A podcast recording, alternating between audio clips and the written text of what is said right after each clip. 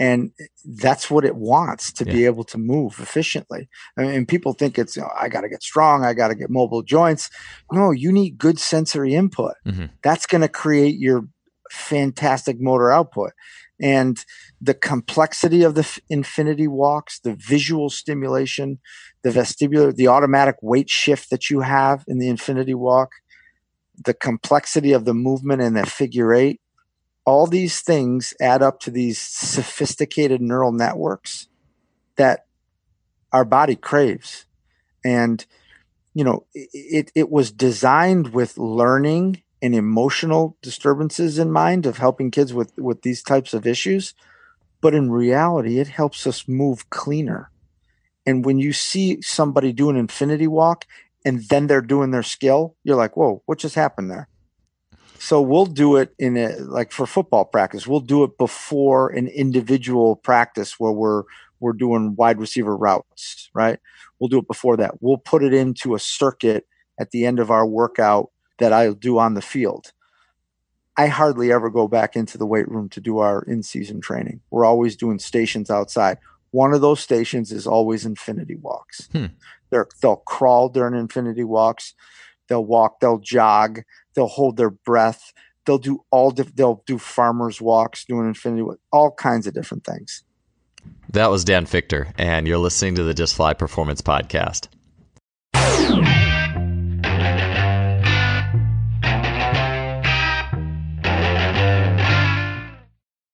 Before we get to the show today, I wanted to mention a really cool item that is available now from our sponsor, simplyfaster.com, in their store. That item is Exogen Premium Wearable Resistance. Exogen is a series of tight-fitting sleeves along with uniquely shaped fusiform weights that strap directly onto those sleeves. So what I mean is you can have shin sleeves, arm sleeves, shorts, and a vest, and you can strap these uniquely fusiform-shaped weights. They're light in nature, 100, 200 grams, that strap on in a way that allows you not only to resist movement very specifically, but also add fine-tuned elements of rotation to that resistance. So this is the next level of wearable resistance. You may have heard this from back long ago on the show, Hank Kreienhoff talking about it, to recently Chris Corfus, sprint coach, talking about it. This is the next level in premium wearable resistance. I've used it myself. I love it. I love not only the way it feels and the way you feel form and technique change. It's like combining technique with power. And so often we just think about weighted vests as just pure force, pure downward gravity loaded resistance. This is the ultimate combination of technique with power. And it shows up in things like Chris Corfus being able to take time off an athlete's 10-meter fly by putting the sleeves just on one side of the body, an ipsilateral resistance. We're using the body's own systems, fine-tuning it, and that's what this does. It allows you as the coach or an athlete to create, explore, and fine-tune the way that the resistance is rotationally impacting the body. This is next-level stuff, and I know you'll love it. So you can check that out in the Simply Faster store. Head on over to simplyfaster.com. That's simply with an I, faster.com, and get your Exogen gear today. The nervous system is kind of this last frontier of sorts in sports performance, athletic performance, and really even just human being performance. It is complex, but highly, highly relevant to every single daily task that we are involved in. And oftentimes, where we have tried everything else, there is a neurological limiter that is keeping us still in pain or keeping us away from the horsepower and the just the true, I guess you could just say, the full capacity of what we are capable of as human beings. And so the more we learn about the nervous system, the more we can understand, one, just how to be good coaches and to program training well, but two, to be able to find that why that one athlete is just not responding to this training stimulus, or what can we do with them in interviewing their nervous system to be able to get a little bit more output or to get them out of pain. And the man to talk to when it comes to taking more, I guess you could say dry, more clinical grade neurological ideas and porting them over into everyday athletic performance that you can nuts and bolts use right now in your training sessions, that would be Dan Fichter. Dan is a guy who is absolutely passionate about human performance in all facets, but is particularly interested in the nervous system. He's been on this podcast several times chatting about the nervous system as well as perhaps DB Hammer and then InnoSport type training systems. He is an outside the box thinker and one of my earliest influences as a coach. He also is the owner of Want to Get Fast, a gym in Rochester, New York, and he's trained loads of professional athletes, Olympians across a swath or a wide range of sports. We've talked about neurological concepts in the past with Dan. On this show, we're going to get into some things that I think are particularly pertinent or that have come up really in maybe you could just say the last 100 episodes of the show, but things that I'm thinking about and I know are popular and amongst just coaching conversation. And those are neurology in respect to isometrics. And we're also going to get into isometrics from a long duration coaching standpoint, youth versus high school, middle school versus more developed professional athletes. What do they need from that extreme isometric or performance isometric type realm? And then we're going to talk about crawling, neurological elements of crawling. We're going to talk about infinity walks and head gaze stabilization and the benefits that that brings, not just from a general perspective, but also how you can tie that in with skills and skill acquisition. We're going to talk about the idea of sensory preceding motor and what that means from training athletes and keeping an eye on that. And finally, we're going to talk about what is Dan looking for in a neurological level warm-up? And also, what do these warm-ups and neurological-based workouts look like? Dan's going to give you examples of workouts you can do with no equipment at all that stimulate the body intensely from that neurological perspective and are extremely versatile and useful when working with really anybody. But just great nuts and bolts ideas, taking complex things and putting that out in a format that we all can use to get better and have more weapons at our disposal as coaches in helping athletes to be the best they can be. I really enjoyed this chat with Dan. I know you will too. Let's get on to the show. Dan, it is fantastic to have you back on the show. So I wanted to kick this off with, let's just say the top three things that you felt you learned from Jay Schrader. So I know you spent a lot of time talking to him, learning from him. And I'm curious, with everything you've learned in the neurological world in that space, what three things have really stuck with you from your time and learning from him? As I dive into this neural stuff even deeper, and like we were talking before, I start connecting dots. So the first thing would be the isometrics, and not just the term isometric, but the ways in which Jay implemented them and the thought process behind it, the intent, has connected more dots for me in the last 5 years than it did 20 years ago when he was talking about it. So that'd be one, is the extreme isos, extreme slows, whatever you want to call them. I think not just in producing results, but producing answers for other systems. Okay, so that would be one. Another one would be, Jay always used to say that as he looks at somebody, everybody's fast and everybody's strong. They just can't display it. And I got to tell you, I think I believe that statement. I really do. I mean, you know, if you just took somebody who was 300 pounds and grossly obese and they wanted to run fast, if they lost 200 pounds, 100 pounds, they'd run faster, right? So finding different ways for them to display being a human. And that was a pretty powerful statement that I think I've learned from him that I've, again, connected the dots 20 years down the road. And then it's always been with talking to Jay is the body's ability to absorb force. And whether it's your foot hitting the ground when you're running and your whole body absorbing force and creating stiffness and all that stuff, it goes by the word of you can't create force unless you can absorb it. If you want a 40-inch jump, you can't create a 40-inch jump unless your brain believes it can land safely from 40 inches in the air. So I think those three things I can translate into anything that I do and any work that I do. Yeah, I love, I could say a little bit about all those things, but one thing I really want to focus on that I think is great is intention. That's something that I've just been thinking about more and more myself with. Anytime you put the body where you're basically doing not doing nothing, you're slowly, sinking into it, or things are lengthening, pulling into position, whatever you want to say, but it's like you have a lot of time between you and your mind and your thoughts and your neurology, right? And so, right. Like, what has been the big breakthroughs with intention in the last few years? Well, there's a guy by the name of Sean Sherman who created the system Square One, as you know. One day we were chatting about his system and he mentioned the word intent be wrapped into these isometrics. And I'm like, wait a minute, this is 20 years removed from Jay Schroeder telling me about pipes and all these things that you need to put into your exercises. And I think that was the biggest take home in Sean's system was these isometrics. Yes, the brain understands joint positions and better than it does muscle interaction. And then the intent wrapped around it makes it even more powerful. So it's crazy when you can connect the dot 20 years later. Yeah. I know, like when you can find different worlds that are saying basically the same thing, it just makes it easier to, I guess, draw lines and triangulate and kind of find that all the gold that really is the commonality. I was able to have the opportunity to observe Sean and work with him and learn a little bit about his system a few months ago. And it's awesome. As soon as I was going through there, I'm like, I wish I had more time. I want to master this stuff. It is so awesome. But I know he does like the Signal Six and the isometrics. Could you explain a little bit about those isometrics and the intention, the way you would prescribe intention in those, and as opposed to like an extreme isometric pulling into position type thing? Yeah, so Sean's whole system is based off how the brain perceived ground reaction forces, right?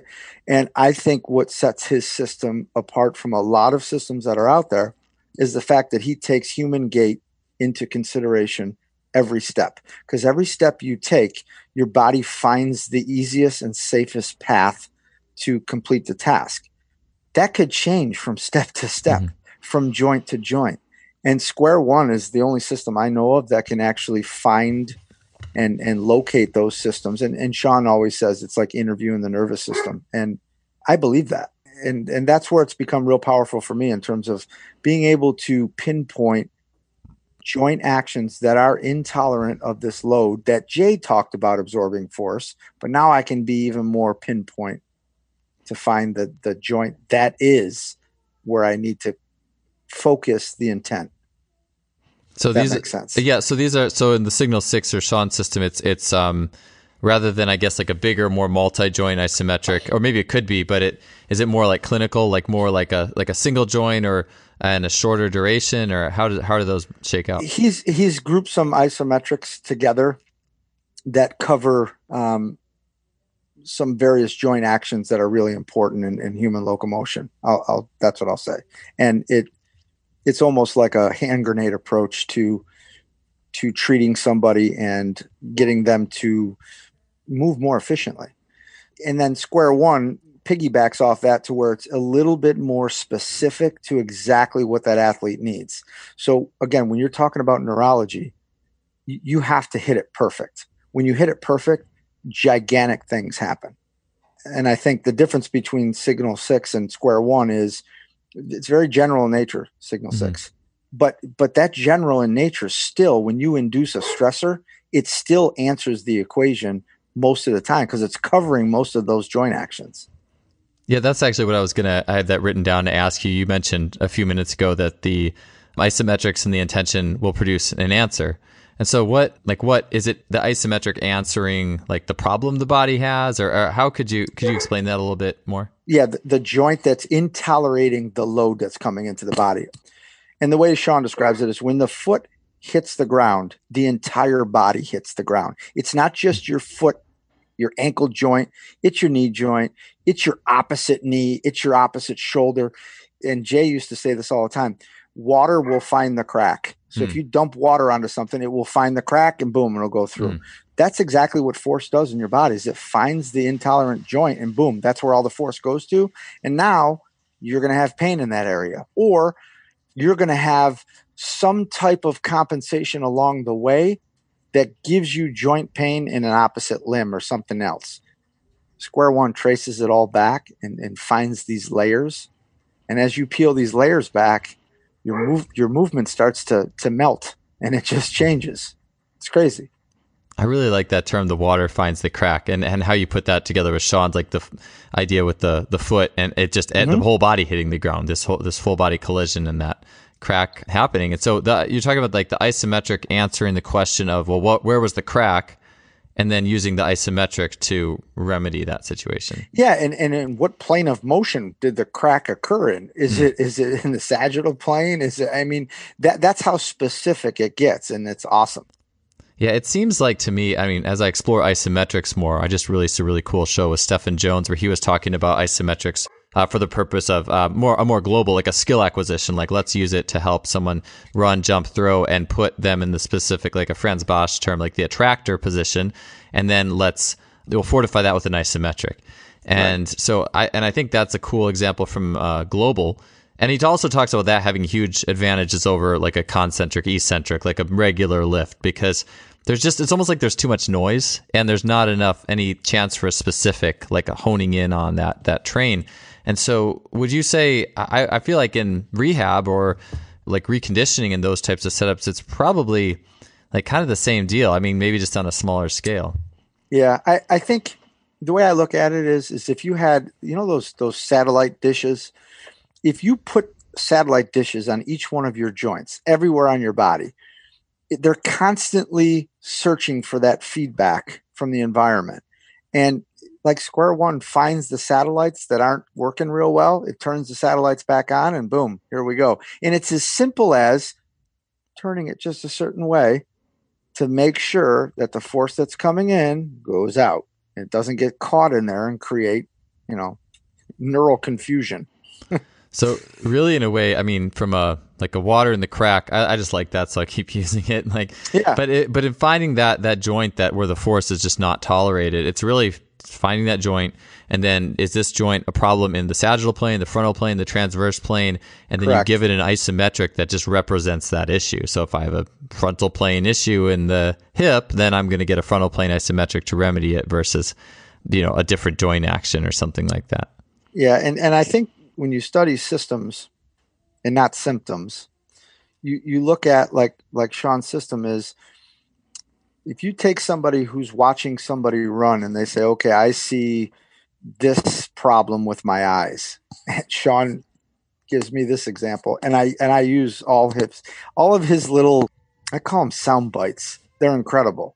If you took a picture of a sunset and a sunrise and you put them side by side, and you ask somebody to pick out which one was sunrise and which one was a sunset, you'd be grossly mistaken most of the time. Hmm. And then you'd get the group of people who say, okay, that's a sunset and here's why. And they'd come at you and they'd tell you a story. They'd give you 50 different concrete things that are happening to show that's a sunset or a sunrise. And then you'll go, nope, it was a sunset. You said sunrise. Well, you know, so people always try to paint a story about what they think they see. That's a mistake, because until you interview the nervous system and truly find out, you really don't know. You're guessing. And some people can guess right. Some people are really talented at that. Some people think they are and have absolutely no idea what's going on. I've seen too many systems identify joint issues or neuromuscular dysfunction someplace so far away from your pain that would make your head spin. Do you remember when I took a trigger point away on you in your trap when we were in Chris Corfus's basement? Oh, yeah. On your knee? I was down behind your knee to a trigger point in your trap. And you were like, how in the hell did that happen? That's the nervous system. So if you don't know, if you don't have the key, you're just guessing. Yeah, I remember that quite well, actually. Getting rid of the... It'd be like, I'd have a trigger point and you'd just be pressing in different places and eventually that trigger point would just melt away. I was like, I've never had anything like this happen before. It's right. Crazy. So then I hear Dr. Carrick's guys talk about the difference between magic and science. Like if Blaine gets on TV and he makes the Statue of Liberty disappear, everybody's like, oh my God, that's magic. Until you call him up and say, hey, Blaine, tell me how you did that. And as soon as you understand what he did, it's not magic anymore. It's science. And it's and because it's the knowledge of why and how. And once you figure that out, you get a lot of stuff done. Yeah. Yeah. I've definitely experienced that. I remember, yeah, back in, and we did, in Chris's basement, we were doing like the opposite, the good side, bad side arms and all that stuff. And yeah, it was really cool. I'd never experienced anything like it. So in terms of like talking about interviewing the nervous system, I know maybe we can get you and Sean on someday. I know you guys have been on like Robbie's podcast and stuff like that. I think that's a whole talk in and of itself, and probably really just getting to Sean's course. So I'd like to get to talk actually about, maybe as long as we're on the topic of isometrics, I'm curious how have your distributions as a coach changed over time in terms of regular lifts, isometric movements, time you spend in the warm-up before you get to the meat and potatoes. Yeah. How have those distributions been altered over time? I got to tell you, I think my warm-up is more important than the actual training, number one. Number two is COVID has made my style of training with isometrics and body weight stuff way more effective than most coaches that are out there, because nobody really knows anything about the way we train isometrically. So I think the necessity of having to be able to, like I just did a Zoom session before we got on here with my football team. I had 20 guys on there, and you know, we beat them up in about 20 minutes, and we're basically doing body weight exercises. So all inspired by Jay's stuff, and then adding some of the neural stuff that we've learned and some of the Signal 6 concepts that Sean's created. It fits seamlessly. I mean, that's the thing that I really, that the extreme isos and all that, and even like stuff like the hip circles or the shoulder circles, it's just like the exposure, the neural exposure you're giving your body is just, I mean, in a, even let's say a 3-minute lunge or a 3-minute push-up is so far beyond what people would typically intake in a training session. There's just a lot of information. I think of it in terms of how much information is coming in the system. If you kind of distill it down just to information. And that was a breakthrough I had a couple of months ago. I was like, what if we just looked at how much information is the brain being given by, you know, whatever you're doing at the moment. And so basically, so for a session like that, take me through it. Like, what were you guys doing? Like ISO, some of the different isometrics, or as a segue to learning more about your warm-up, take me through some of the things you were doing. So the first thing that we'll do is we'll go through a Signal 6 routine, right? And then if we're out on the field, which we weren't tonight, we were just in the Zoom. So what we did tonight was we did some iso lunges at 30 seconds a clip.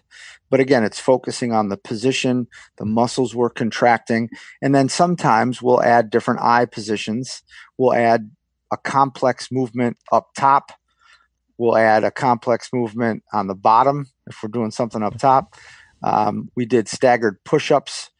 I call them brain push-ups, because if you're moving your hands in a different way, your brain's like, wait, what's going on? So your cerebellum's engaged. We do that. We'll do our rebound push-ups off of that. What else did we do tonight? One of my most favorite things that I learned from Jay was quick style exercises. Have you ever heard him talk about that? I've never heard him talk about it, but I think I know what you're saying. Like, kind of like the EDIs, where it's like ISO and then quick, and then ISO and quick, or the towel stuff. Or it's all towel stuff. So all the kids had a towel tonight, and we're doing my favorite exercise is a towel curl press, where they curl it up, then they press it over their head, they pull it down, and then they extend their triceps. So there's everything about upper body movement in one exercise. And what Jay would say to you is it recovers you at the same time it's training you. So you're training biceps to triceps, biceps to triceps. So there's that reciprocal inhibition. There's that, it all flows seamlessly, right, in terms of human movement. And then when you get into studying the brain, and the brainstem and everything, it's all a flexion extension synergy, and that's all human movement is. And when that becomes reflexive, that's how elegant athletes move. I like that too. I like well, first off, I actually did kind of the same thing, not all of that, but like the towel stuff. So when COVID hit, and I, you know, this is back in March, April, and I'm being tasked with giving these athletes workouts at home. I'm like, and I know what their equipment is, generally speaking. I'm kind of racking my brain. I'm like, man, what am I going to do for like pull-ups and like just some of these things? Cause people don't even have a pull-up bar. And I'm just like, towel. Like I put in that like towel curl, then quick down. And it's like, yeah, you're not hanging from anything, but you're still reciprocally activating your lats. And it's still with max intention, it's still the same motion. And so it's almost like the idea of something super simple, but just max intention. And I like that drill. I think that, that was one of those things I'm like, I got nothing else here, so let's do this, you know, and have you guys do that. It's fabulous. Fabulous. You've talked about this before, I think on the last podcast, and I like this too. It's like, man, if I have only a certain amount of time and I want to make something as effective as possible, like taking an iso lunge and doing different, like are you doing like saccades, like where the thumbs are, and then the eyes flick back and forth? And what did you mean by some of the complex arm motions? Was that towel work, or was that something else? So if I'm trying to get the brain to pay attention to a movement or to an exercise, like a simple bridge. Everybody does a bridge in a workout, right? We see them all over the place for glutes and everything. If you just did a simple bridge and you took your extended leg and you traced a figure eight with your leg, or your arm for that matter, when you trace a complex movement, your cerebellum lights up like nobody's business. So now it's saying, it gives meaning to the exercise of what you're doing. So it actually creates, I call them like a neural imprint on, this is hip extension. This is what it feels like. He wants me to pay attention to this movement. So there it is. So that's very cerebellum based, is when we do complex movements, you know, and if we're doing something from a brainstem activity, we're going to talk about facilitating different flexors or extensors, and we might grin, we might gargle, we might have our eyes in one direction. All these things influence the contraction that you're trying to promote. So it's like a synergistic effect.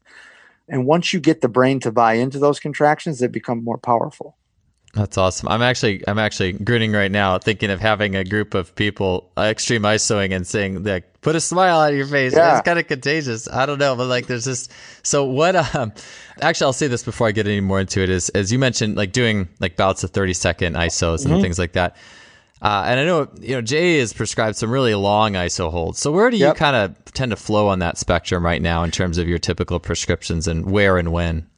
Really young kids, like my son's 10. I have him hold ISOs for as long as he can, because at that age, I think it's about manipulating body weight and understanding your body weight and understanding where muscles are, what muscles do what, and joint positions. So I get him into a perfect position, my son, and I make him hold it as long as he can. And then when he begins to break down in certain areas, I know those are the areas I need to target in the rest of his training. So the younger you are, the longer we'll hold it. The older you are, or the more developed you are as a mover, and again, all we're doing is training people who walk and run. That's what we have to do. That's the end goal here, is you have to walk, you have to run. If you can walk and run, you can jump, right? That's an easy transition. So as you get older, we're going to start weighting things. We're going to start shortening the time and making the contractions more intense. All these things will start to get a little bit more complex, but the younger kids, they come in, hold positions. Because when they run, they can't even hold their body weight up when they run. Why would I have them run? You know? Yeah. I feel like children, and I've experienced this when in working with club track and field. I mean, kids as young as age 8, but I found some of the best people at isometrics were actually like 10 to 12-year-old, I should say maybe like 10 to 13-year-old girls who are sprinters were just amazing at holding like an ISO lunge. They were really good. But then some of the kids, and it was interesting because at that age, it really did seem to correlate pretty closely with how fast they were. I'm not saying an ISO lunge it is going to make you fast, but I think what I got was like the kids who were strong and explosive and cared.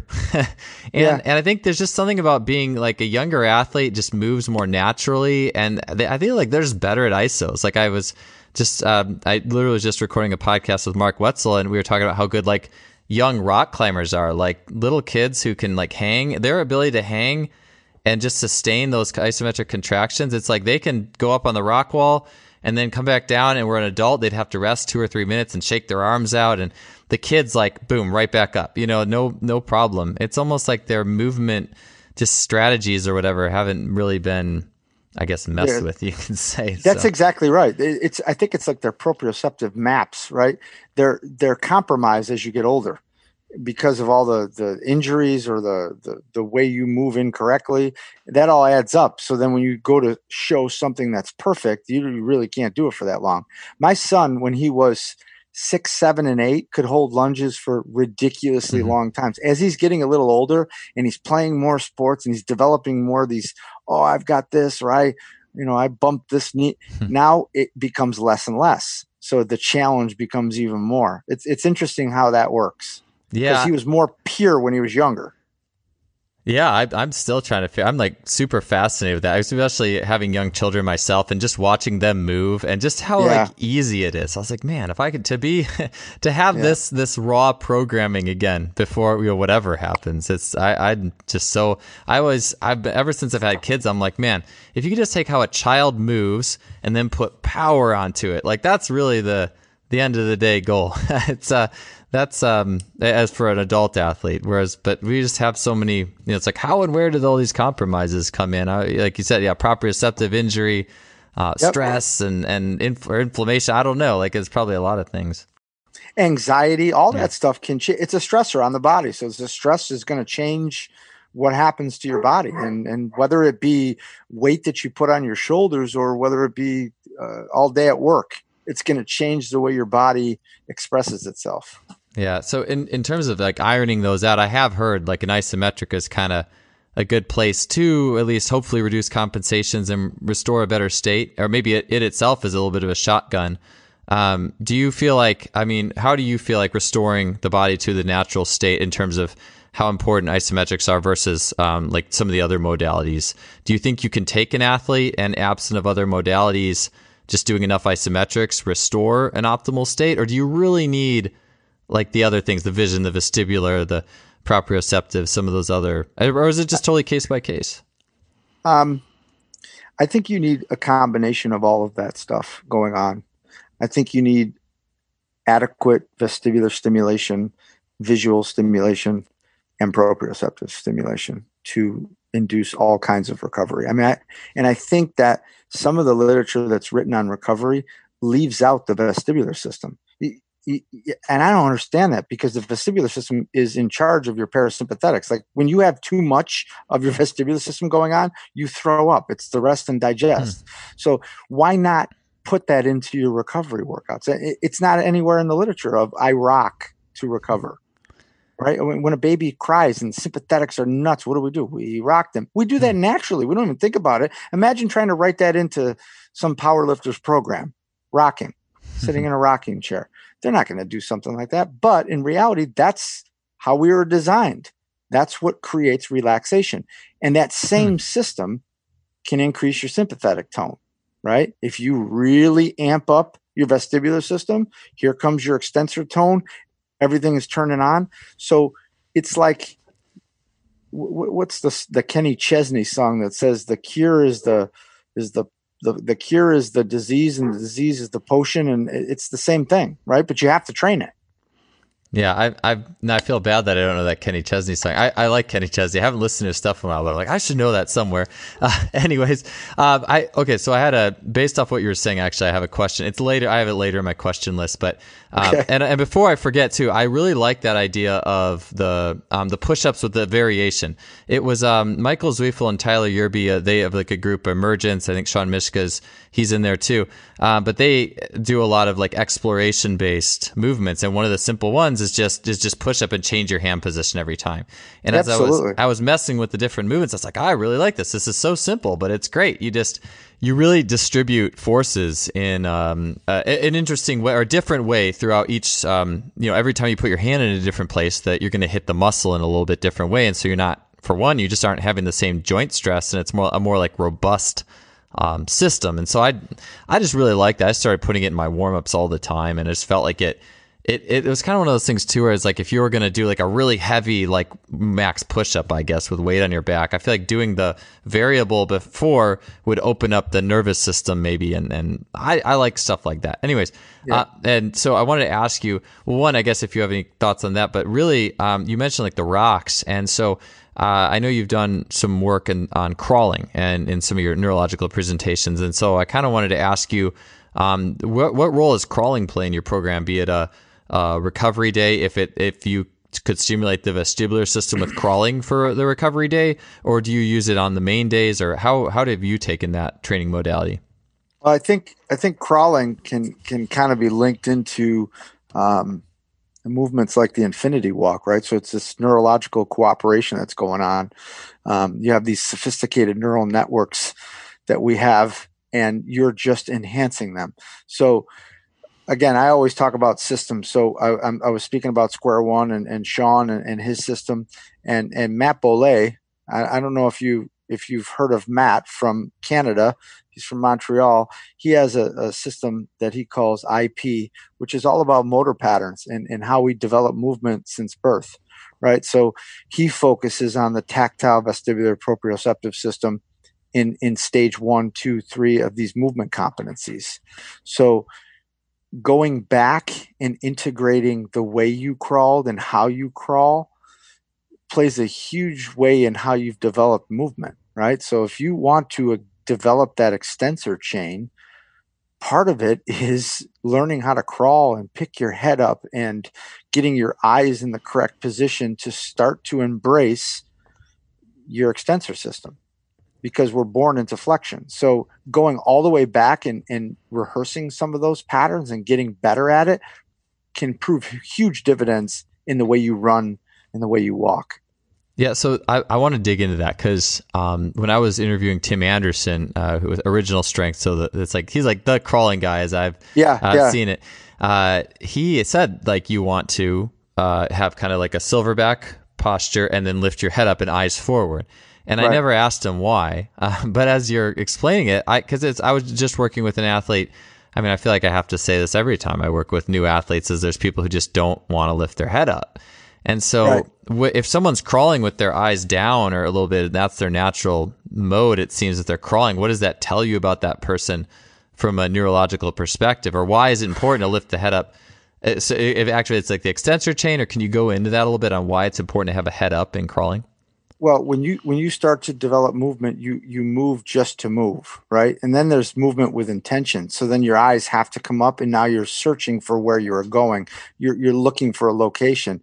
While you do that, you start interacting with your vestibular system, with the way your eyes converge, the way your eyes see the horizon, and now that develops your postural muscles. And that's part of your movement competency strategies. If you miss that along the way, that's going to hurt you down the road. And to trace that back, it's incredible. We go through some of these exercises in the IP course. It's pretty cool to do certain rocking movements, tactile stimulations, different vestibular exercises, and all of a sudden, the way your gait unfolds, it just changes, because you've never met those competencies. Yep. So we trace it all the way back. I mean, you know, too soon we're doing all these advanced exercises and everything, when in reality, we might not have developed what we really needed. Yeah. One of the things I've been interested in lately is just the interaction between things like an iso lunge and a bear crawl and running, and what yep. impact to do one and then the other, or just simply doing crawling and then running and then crawling and then running. And it's like, you almost feel this different form of activation when you make that changeover. And it's so simple too. It's like it's one of the simplest things you could possibly do. But I just noticed that I don't even know why I started doing that. I was like, maybe I was just bored of my tempo yep. runs. And I was like, I want to do something else. So I'm going to do some crawls. And I just felt almost some strange and better engagement as I stood up to run. I was like, oh, I like this. I'm going to keep doing more of this. So so basically, like you're saying, it's really a primal or an early activation Absolutely. Of the extensor chain. And if you lose that, then you're probably not activating your extensor chain. The recent individual I had training who was very poor at lifting his head up was also very quad dominant. And so maybe those two are related, right? Like if yep. you're not getting that chain going. Again, everything is in that brain stem, in that cerebellum, in that cortex. These things need to be developed and hardwired into your brain. And we go to these such advanced movements so fast that have we really even experienced belly on ground crawling or, you know, regular crawling? We haven't. We skipped over some things. And you can see these deficiencies as you get older, as you get more injuries. Even the primitive reflexes play a role of the non-integrated reflexes. That's another whole thing where, you know, people will say to me, well, you stimulate the bottom of somebody's foot and all of a sudden their range of motion changes. Yeah, that's what happens. If you don't have a reflex that's integrated, absolutely can cause huge changes. I mean, if you just think about the tactile feel in your hand. So we're all into this shoulder flexion and I have to, you know, get full range of motion in my shoulder. What starts that is the tactile feeling in your hand, because that's why we have an elbow, to bend our arm and to feed ourselves. If we lose that sensation, that tactile sensation, that's going to jam everything up. So I'll tell some people before they even go to the doctor to get examined for a shoulder issue is, get one of those neural spike balls, rub it on your hand a little bit and see which one's more sensitive. Is it the one that where your shoulder hurts? Yeah, it's more sensitive. Rub that hand out a little bit. Move your shoulder now. How's it feel? It feels way different. Well, you just woke up everything that your brain's connected to. Yeah. Sometimes it's that simple. I actually got one of those spike balls from when I was at Sean's. Sean put on a daily clinic, and actually Jeff Moyer had one because it was at Jeff's place. And so he said I could take it. My kids like playing with it, but I always rubbing my hands on that thing. And it's weird because I had an injured hand like that I almost ripped the finger off of. And just the sensation on the palm of that hand, not even near the finger necessarily, is a lot different. And come to think of it, my shoulder on that right side actually has been feeling weird today. So I'm going to go, when I'm done with this, I'm going to go and stimulate that hand and see if I can get I'll tell you what, you do that and then text message me. You'll be like, how does that feel better? Yeah. And that's Matt's course, right? So now you integrate all these different courses. This IP course, it's fabulous when it comes back to tracing it all the way back and putting it together with Sean's course, which is the postural security stuff. It's just amazing to see. And then Matt teaches the posturology. I'm sure you've heard of that. That stuff's crazy. And when you're talking about these primitive reflexes and the action that can happen just from stimulating some of these reflexes, it's incredible. It makes what we do in the weight room seem so, again, we go to that equation. 10% of voluntary movement is controlled by your brain. The other part of that movement is all reflexive in nature. And I tell people this, if I'm reaching for something with my right hand movement, that voluntary movement is controlled by my left cortex.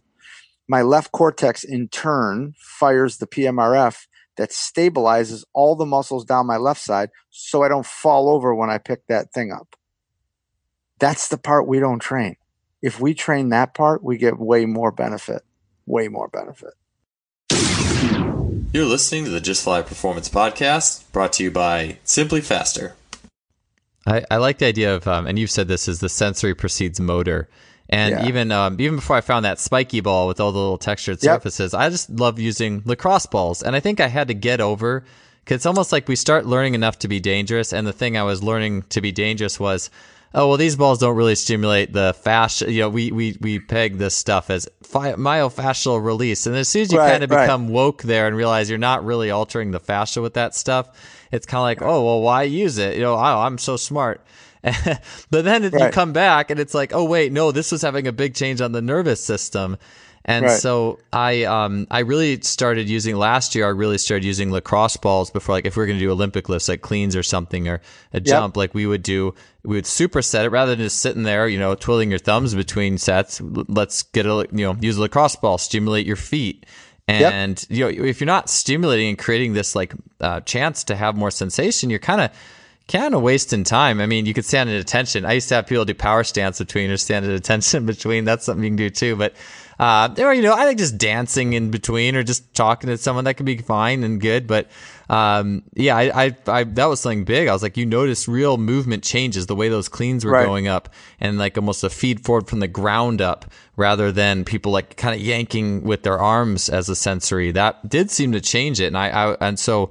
That was one of the first things I was just giving sensation before you do these exercises. And that tactile sensation is a stage one competency and then it turns into hand-eye coordination.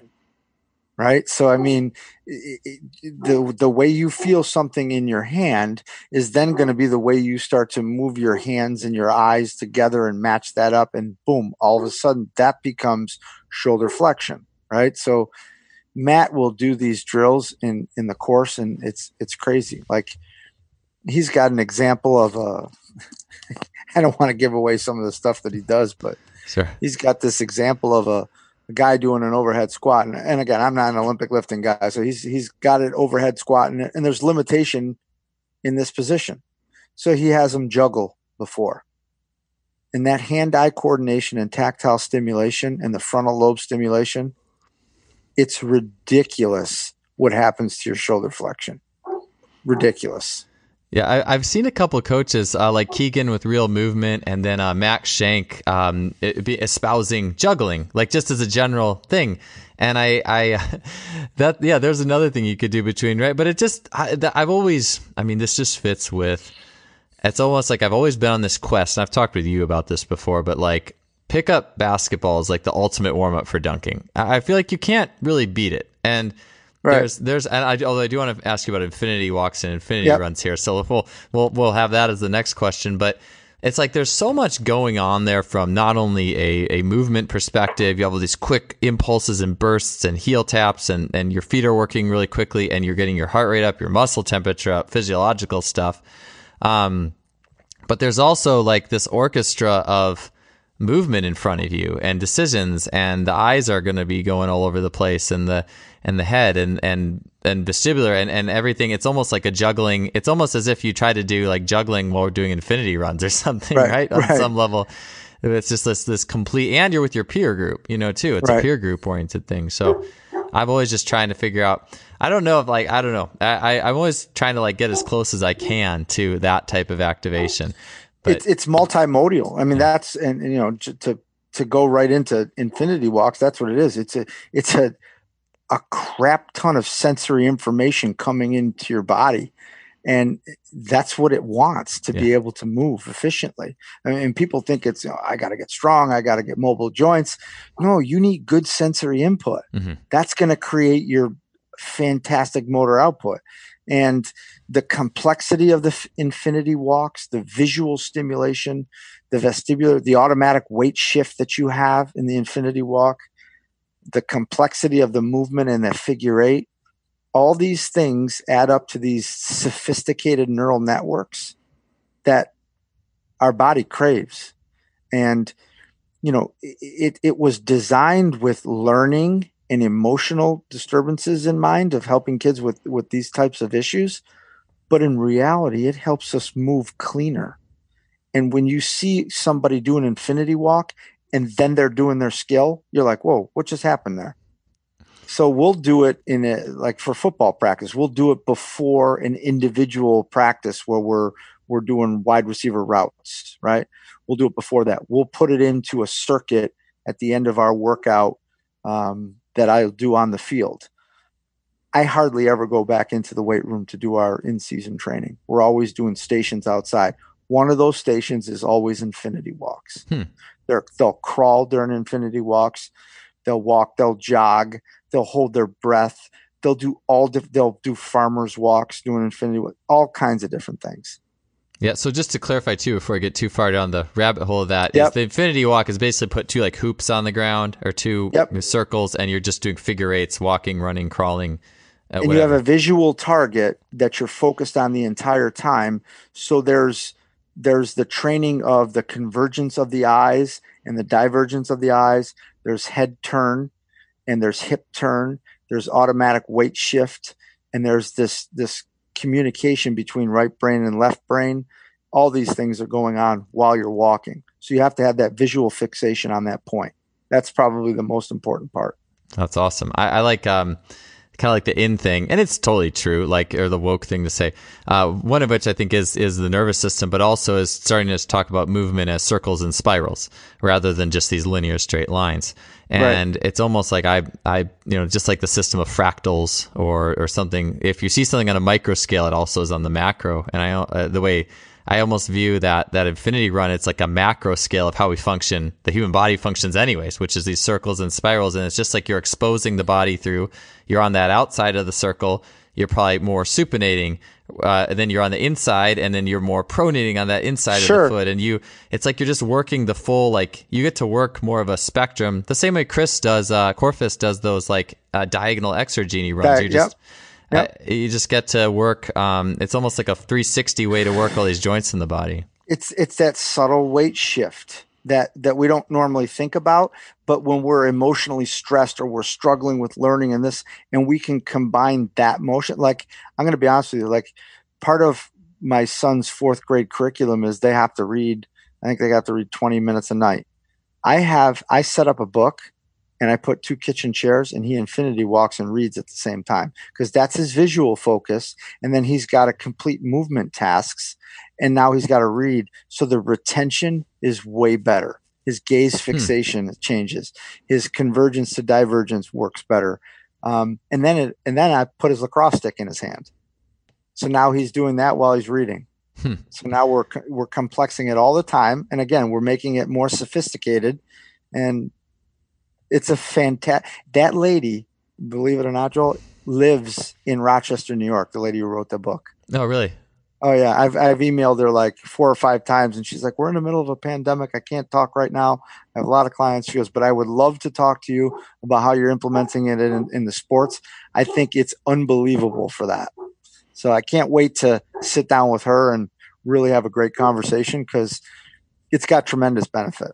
Yeah. Oh, that's awesome. So would you, like, will you do just like, is there like kind of a, you know, like we have the 40-yard dash, right? Do you have like a set, like this is the size of the circle and you sprint on that or anything like that? Or is it just more? No, we don't normally sprint on it. I'll jog on it. We'll do breath holds on it. We'll crawl. We'll do farmer's walk. We haven't really sprinted on it.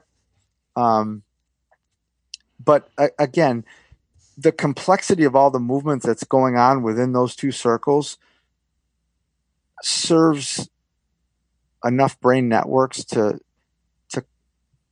kind of correlate to running fast and doing these things at high speeds. You know, you could do it with your arms over your head, like Franz Bosch. You could do it with an aqua bag. There's 50 million different ways to do it. And, you know, I would imagine that each person would respond differently to each stimulus.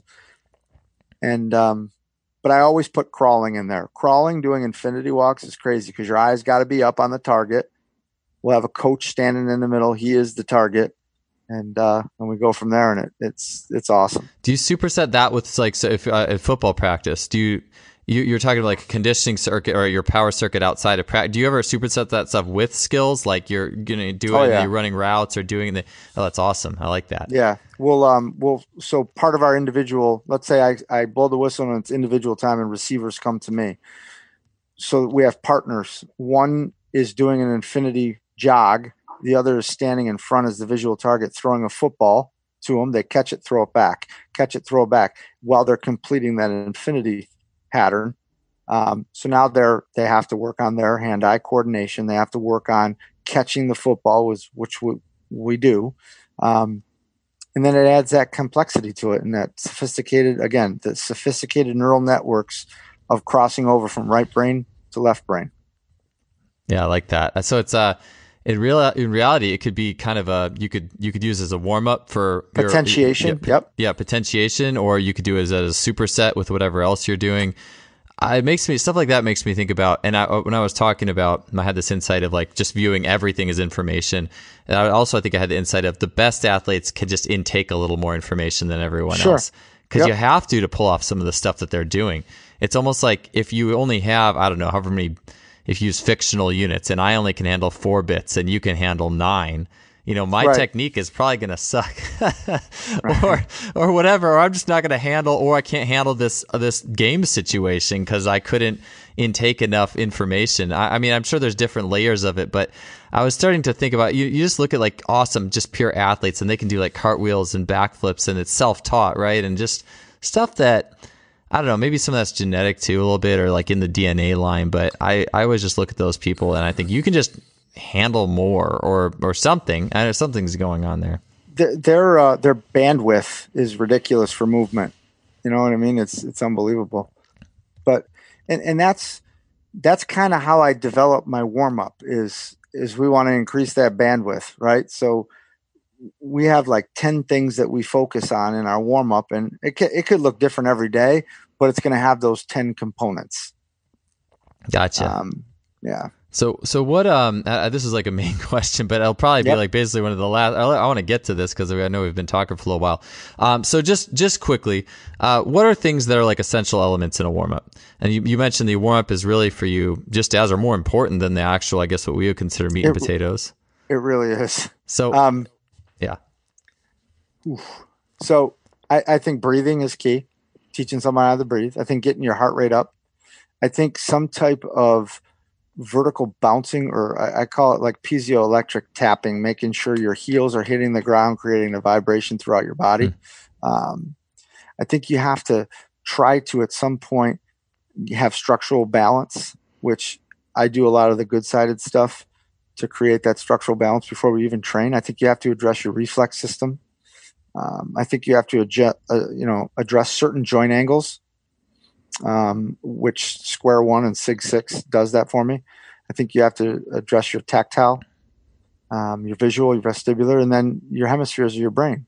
So when you include all those things, and I think when I was talking to Chris and we were doing a Zoom, I think I made it into 10 things. That just pick something out of those 10 things. There's your warm up, and it's not just a warm up. It's a brain stimulation that's going to make you stronger, faster, react quicker, smarter, all those things, because it's all brain. Yeah, all like brain derived. It's just, I think if we think of things as general, just this is stimulation, like you said, smarter. Like we're stimulating the organism. I think there is something to that. Like absolutely. I think that's. Let me ask you about the heel tapping real quick, because that's kind of interesting. I hadn't heard much about that, but so just bouncing, because I know I like for the elastic system and tendons just doing hops up and down. But so when the heels hit the ground, you said it creates a whole body vibration that is just a good stimulation of the system as well. Yeah. So if I'm trying to stimulate the vestibular system in any way, when those heels are hitting the ground and creating that vibration, you are stimulating the otolith. Oh yeah, the fluid is just got to be bouncing up and down in those ears, right? Exactly. Then, from a bone standpoint, it's creating a piezoelectric charge going through your body. So there's a lot of systems out there that were created around bone tapping or vibrations in bone. I mean, if you look at all vibration machines, that's what it is. It's vibrating the bone to be able to create this piezoelectric effect. So I think that bouncing on the heels, and I'll add, we put our tongue between our teeth to stimulate the mandibular reflex. I think those things, little things, are huge, and it relaxes the body, completely relaxes the body. That's interesting. I'm going to have to try that right after this. And what else did I say I was going to do? Oh, I was going to get the thing out, the ball out, and get my shoulder going. I'll do those. Please do. I'll do those. And then tweet it and go, oh my God, I was rubbing some freaking neural spike on my hand and my shoulder flexion got better. And I was bouncing up and down on my heels with my tongue between my teeth and my jaw feels great. Yeah. I'll try like a quick toe touch in between the heel tapping. So your tongue is actually, I've heard tongue on the roof of the mouth. You're actually putting it between the teeth on that one. Here's why I'm doing that, because there's a natural reflexive, like if you have tension in your jaw, all a trigger point is contractile things going on, right? So if you put your tongue between your teeth and there's some type of vibration going through it, the whole mandibular area relaxes because it doesn't want to bite your tongue off. Yeah. Oh, so yeah. In order to get a relaxation of that whole area of your jaw, that's what you do. That's how you stimulate that reflex. And then your jaw is the highest joint on your body. So when you release that and it feels great, your hamstrings will feel better too. Oh, that's cool. I'm going to do that before I go to bed. I've been clenching my jaw a little bit too hard lately, I think. So maybe I'll wake up with a little less tension perhaps. Or you can just do it like this. Yeah. For those of you who can't see, Dan just put his tongue between his teeth and then used his hand to hit the bottom of his jaw. I'll do it too a little bit. So yeah, but that makes sense. Yeah. And because it has to, it's a forced relaxation. So I had another thought on that. I kind of let it slip my mind as soon as you were showing me I thought it was kind of funny how you're doing that. So, okay. Last thing is you mentioned, so that is vestibular too, which is interesting, but is there any visual, vision, I'm sure it can get complicated and extremely individual. Just from a general perspective, you doing like saccades or like a different, or with the infinity runs, is it woven into stuff? How are you engaging the visual system? So in infinity walks, it's woven right into the drill itself, where you're going to have to actively switch from right to left and get your head to gaze stabilized. So gaze stabilization is one of the most important things to teach an athlete, because as you gaze stabilize, it creates that head stability. Franz Bosch talks about it all the time. So if he can find ways to keep your head still, your body, then the threat disappears. Threat disappears. You have better movement capabilities, right? So gaze stabilization is very important, and being able to focus on something is important. Getting your peripheral going and making sure that your peripheral is intact, because as threats increase, our peripheral comes in here. If you think about things that we do in the weight room and sprinting, everything is like this. Tunnel, yeah. So we're not training our periphery. Why not? Let's try that. Let's open it up a little bit to see what happens when we start to tunnel it in.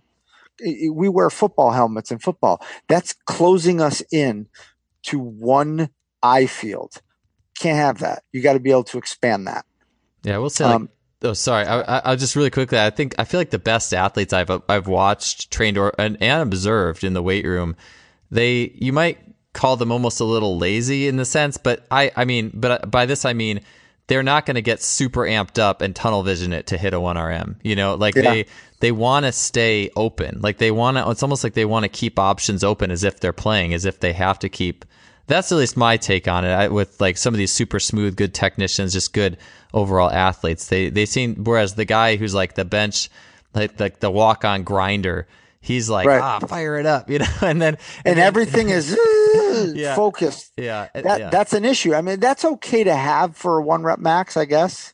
As long as you can turn it off, right? Exactly, and most people can't. And that's the whole premise behind RPR is you're stuck in this sympathetic drive, and if you want to start expanding something, you have to reduce it to go better, right? So you have to find ways to expand your periphery and basically reduce threat of the nervous system.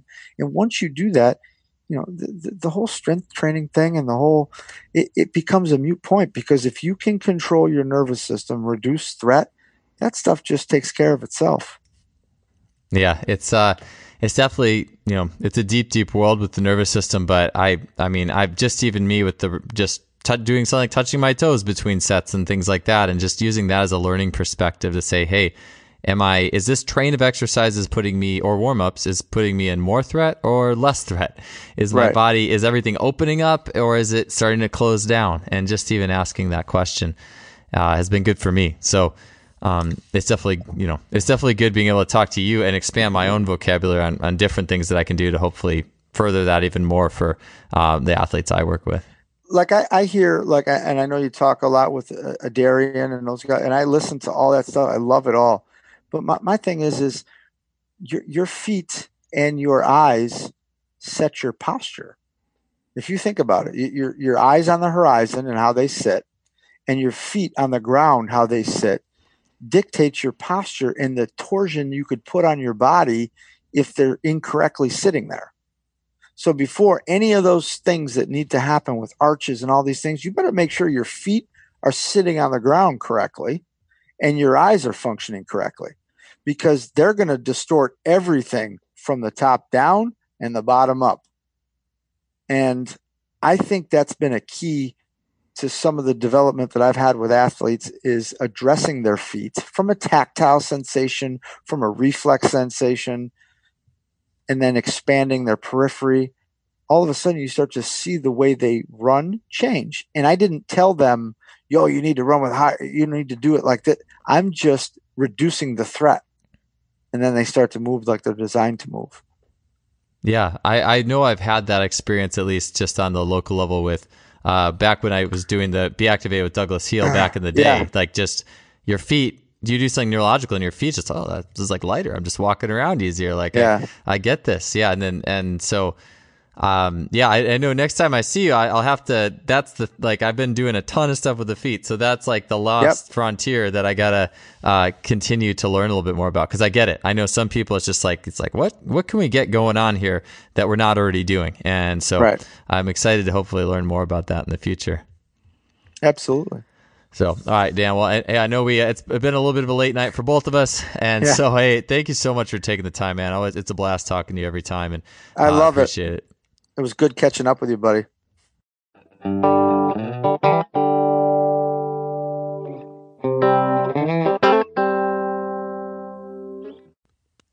That is the end of the line with this train on neurology, the brain, the body, and athletic performance. Hope you enjoyed that one. Tons of great practical information. And if you like the show, you can help us out by leaving us a rating or review on iTunes, Stitcher, whatever you're listening to. Before we get out of here, we wanted to also give one last shout out to our longtime sponsor, simplyfaster.com. Suppliers of high-end training technology, be sure to check out their blog, their online store. They are doing a lot for the coaching community, so be sure to support them as they've been supporting us as a longtime sponsor. All right, we'll see you guys next week. Have a good one.